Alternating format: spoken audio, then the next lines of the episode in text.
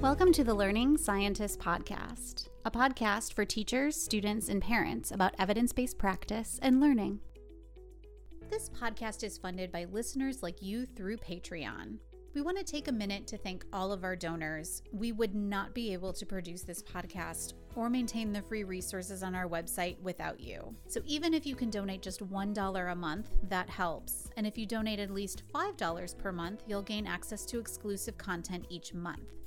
This helps us keep the science of learning accessible. So you can consider supporting us at www.patreon.com slash learning scientists.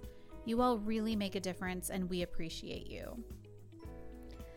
Hi, folks. This is Cindy Nebel, and I'm coming to you today to chat a little bit about a cognitive phenomenon that um, isn't discussed too frequently, but I think has some pretty real implications for understanding behavior um, within the classroom and within educational systems. And so today I'm going to talk to you about prevalence induced concept change. So we'll start by talking about what on earth that is, um, and then some implications for society in general and more specifically for the classroom. Prevalence induced concept change um, comes out of this great article by Levari et al. In 2018, and I'll link back to that on our page. But in this article, what they did was they gave participants, um, they had them sit down at a computer and they would show them one at a time a series of dots. And these colored dots um, ranged from very, very blue to very, very purple and everything in between. Okay. And so that they just had them say, is this dot blue or is it purple? That's all they had to do. As they're going through, right, they're splitting up, and half of the dots are blue and half of the dots are rated as purple. And then eventually, um, at some point, they started reducing the number of purple dots. So in reality, most the dots are now blue, and they should very rarely be saying that any of the dots are purple. But what happens is people start shifting their definition of purple dots. And so now the dots that previously they would have rated as blue because there are fewer and fewer purple dots, they're starting to rate ones that are like kind of purple as yes, that is purple. So they're changing their concept of what purple looks like over time. And what's really interesting is even when people are warned that this is about to happen. So, in these next um, several uh, trials, there will be very, very few purple dots. So, you should mostly be saying blue. People still do this, they still make that same change of shifting their understanding of what blue is or what purple is over time. Now, when we're talking about blue and purple dots, my gosh, that doesn't sound like it really has much relevance for anything. And Levari and all and all et al. were fully aware of that. And so, in order to um, really talk about the implications of this, they also used some different materials. So, in one experiment, what they did was they used faces, and these were computer generated faces, so they were very highly controlled. And um, these were faces that had been used in previous research and had been rated for how threatening the faces looked. And so many, many participants before had rated um, some of these as more threatening and some of these as less threatening. So they had 60 faces that sort of morphed into each other. So we had a continuum of faces from very, uh, very threatening to not at all threatening. Again, people would see a face on the screen and rate do you see this as threatening or not threatening, right? Just so making this dichotomous judgment. And exactly the same as the purple and blue dots, if they started reducing the number of threatening faces, people started judging faces that previously were seen as non threatening as now threatening. And then they took this even one step further and they used IRB applications. Okay, so these are um, applications to do human subjects research, and they can vary from very ethical, there's no problem doing it, probably a study like looking at blue and purple dots, not, not ethically questionable here, um, to things that were very ethical, that had some issues with them. So they start them off by reading through these IRB applications and rating them as more ethical or less ethical, right? So are they just doing this dichotomous judgment? And then they start taking away the applications that are really bad. And so you're left with mostly applications that are fine, they're ethical. And they were saying they were ethical before. But now, because the worst of the applications are not that bad, but they're still the worst, so they start getting judged as not ethical any longer. Okay. Um, so what's happening is over time, um, the the basis of the judgments is comparative right?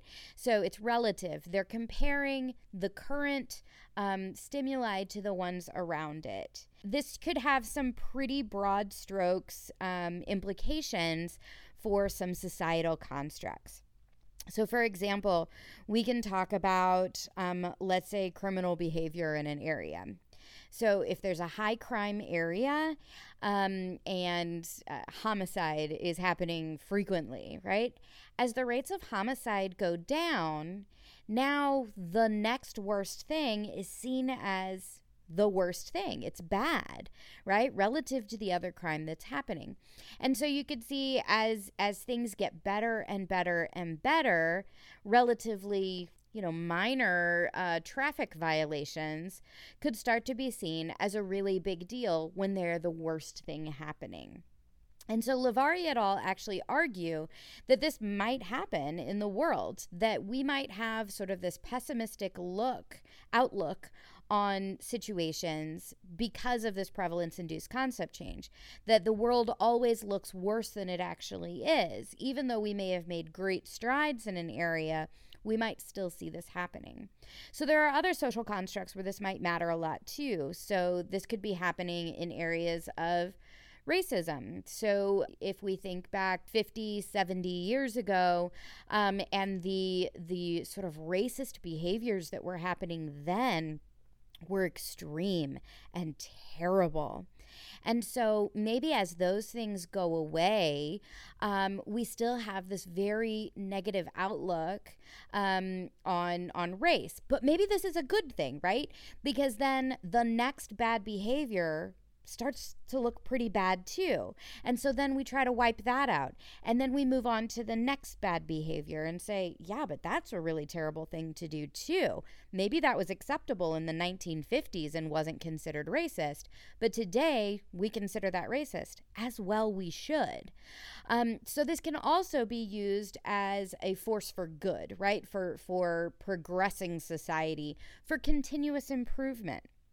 And so within organizations, um, this prevalence induced concept change can be both good and bad, right? As an organization has some problems that they need to tackle, that they need to make improvements with, they make those improvements, but then their definition of success starts shifting. The bar gets raised, if you will. And so that can be a good thing and a bad thing. It means that as an organizational leader, maybe things just never look like they're going well, right? Maybe there is this pessimism that Levari and et al. talk about. And, um, but that also means that we have this desire for continuous improvement. That um, instead of just being happy and saying, okay, we met our expectations, we'll stop there, instead, the things that are now going wrong look worse. And it's a mechanism to push us to do better. Now, within organizations, you don't want pessimism, right? Um, both for leaders and for employees. Um, pessimism doesn't necessarily uh, bode well when, when you're working uh, in an organization. So, part of what we can also talk about is how to mitigate some of this prevalence induced concept change. Now, we don't necessarily want to stop continuous improvement, but we do want to make sure that we focus on successes as well and remember how far we've come. So, if the, a few of the recommendations there are to, um, you know, have some benchmarks for success and reminders of what the old benchmarks were to say, look how far we've come. Before this was our goal, and now we wouldn't even consider like that's that's something we do every day. We wouldn't even consider that as as a, a goal to reach for. Right? So, kind of keeping perspective is very important when we're talking about uh, prevalence induced concept change. But you are here to hear about improving education. So, there are lots of ways in which prevalence induced concept change matters for education. So, the first way that is um, very relevant for my life, I'm sure for most of you as well, is in grading. Okay, so if you're grading a batch of papers, and how many times does this happen? That you start at the beginning with some goals and expectations of what a good paper looks like. And either you go through 10 papers and they're all just really bad. And so you you start, you know, relatively speaking, this next one you look at is is better than those last 10. So maybe that one gets a little bit of a better grade than you otherwise would have given it, right? And so you've shifted your concept of what a good paper looks like. Similarly, maybe you had some idea of, of what your expectations were going into this, and you're reading through these first 10 papers, and they're awesome, just spot on, excellent, over and above what you were hoping for. They all get A's.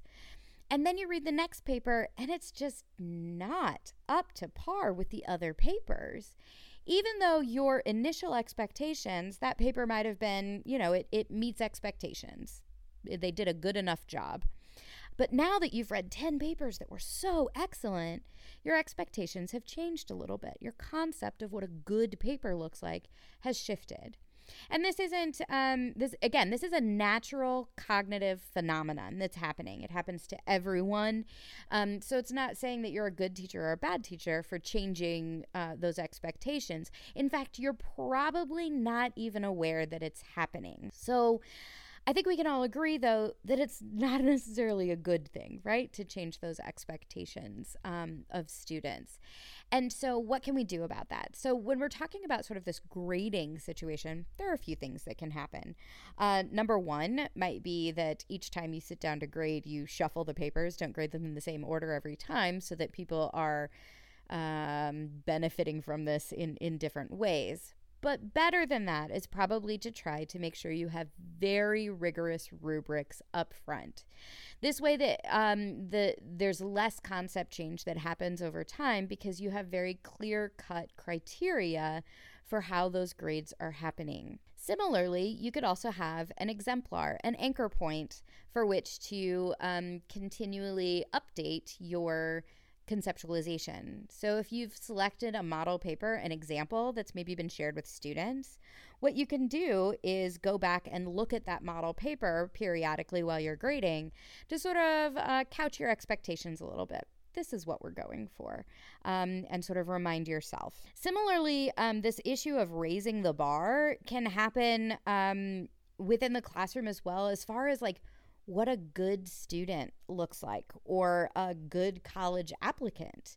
Um, so over time, students who uh, there were maybe maybe half of students were involved in extracurricular activities when I was in school, right? It wasn't everyone. Some students were, and so you could kind of um, distinguish those students who uh, were were heavily involved and those students who weren't, and maybe divide them up into like good college applicants and maybe not as qualified for college.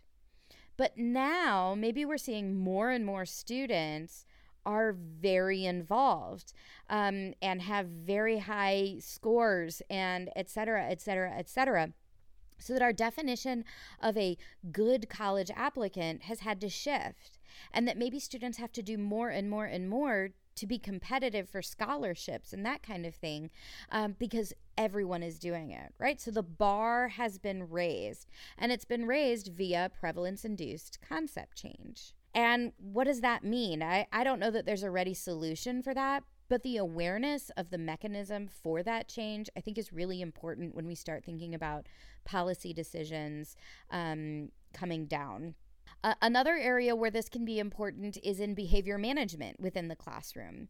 So, um, and here I think there is some mitigation that can be done. But what we can see happening within a classroom is maybe there are some behaviors that are seen as as really disruptive. So maybe students having cell phones out, you are taking or, or passing notes or talking to a friend. All of these things make it readily apparent that they're not paying attention to what it is that you're doing right now. But um, maybe as those behaviors are eliminated in the classroom via classroom management techniques that are outside the purview of this podcast, um, but maybe those things start to go away. But you're still concerned about students paying attention in your class. And so now maybe the worst signs that students aren't paying attention is if they're staring out the window and so, where students used to get in trouble for talking in the back of the room, now maybe they're going to start getting in trouble for just looking out the window because that's the worst behavior happening in the classroom. And having spoken to lots of educators about this, I know that this is something that does happen in schools. And maybe it's not as simplistic as looking out the window, but maybe there are behaviors where students start getting sent to the principal's office for doing things that just aren't that big of a deal. So, how do we mitigate that kind of prevalence induced concept change where we've gotten to continuous improvement, but now we're maybe taking it a little too far? I would argue that the same kinds of things I was talking about before are what is important here that we have very strict criteria for determining what good behavior and bad behavior looks like. And then that we maybe have anchor points. Keep coming back to talking about what is exemplar exemplary behavior what does that look like? What does um, problematic behavior look like? And then what what behavior actually needs to be addressed, right? Because there are some behaviors that don't necessarily need a discipline of any kind, right? Um, or consequences of any kind. Uh, looking out the window, staring off into space, I mean, maybe you want to redirect their attention, but they don't necessarily need to get sent to the principal's office for it. So, trying to have anchor points, to have strict criteria, will help to mitigate some of this prevalence induced concept change. So, that's stuff for students, but this actually applies to teachers as well. We can talk talk about raising the bar for teachers in an organization, for the expectations that are placed on the shoulders of employees to get better and better over time. That if you're working in a district with all really exceptional teachers and you want to be standing out, you want to be seen as doing a good job, it's really, really challenging because um, doing a good job suddenly becomes mediocre right? It can be seen as not good enough that you are in the the lower half you're below average. Even if you're doing everything that you're supposed to be doing hitting all the benchmarks you're supposed to be hitting you can be seen as below average right? You're not in the top of the pack. Um, and then your performance evaluations can essentially um, note that that uh you know you you're doing okay but look at this person over here who's doing so much more than you and is that fair? No.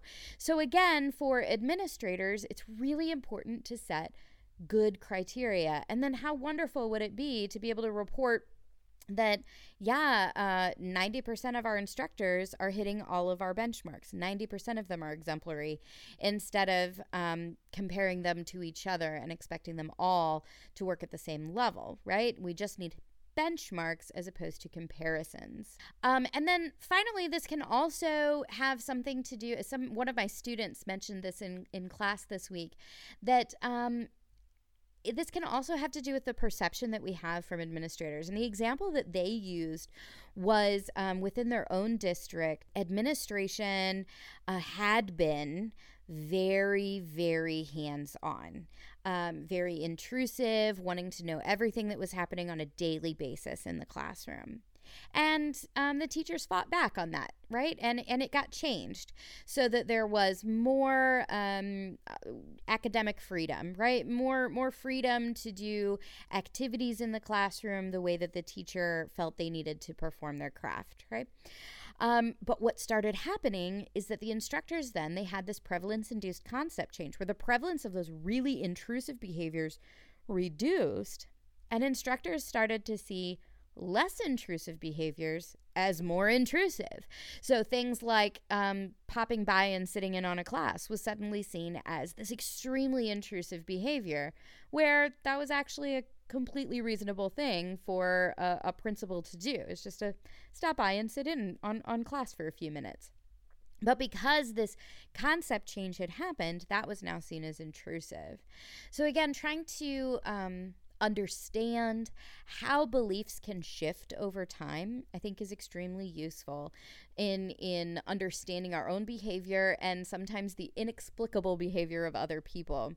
But also i think this is really useful in uh, trying to think about ways that we can mitigate those own our own cognitive distortions because these things are happening right? And again this is happening unconsciously usually. We're not really aware that we're making these changes but they do happen. And sometimes you can um, back up and see the forest through the trees and say, oh, wow, you know, I'm doing this much differently than I used to. What's going on there? Prevalence induced concept change is a really good explanation for how beliefs change over time and can help us to um, better understand our own motivations, the motivations of others, and to mitigate some um, maybe unwanted changes.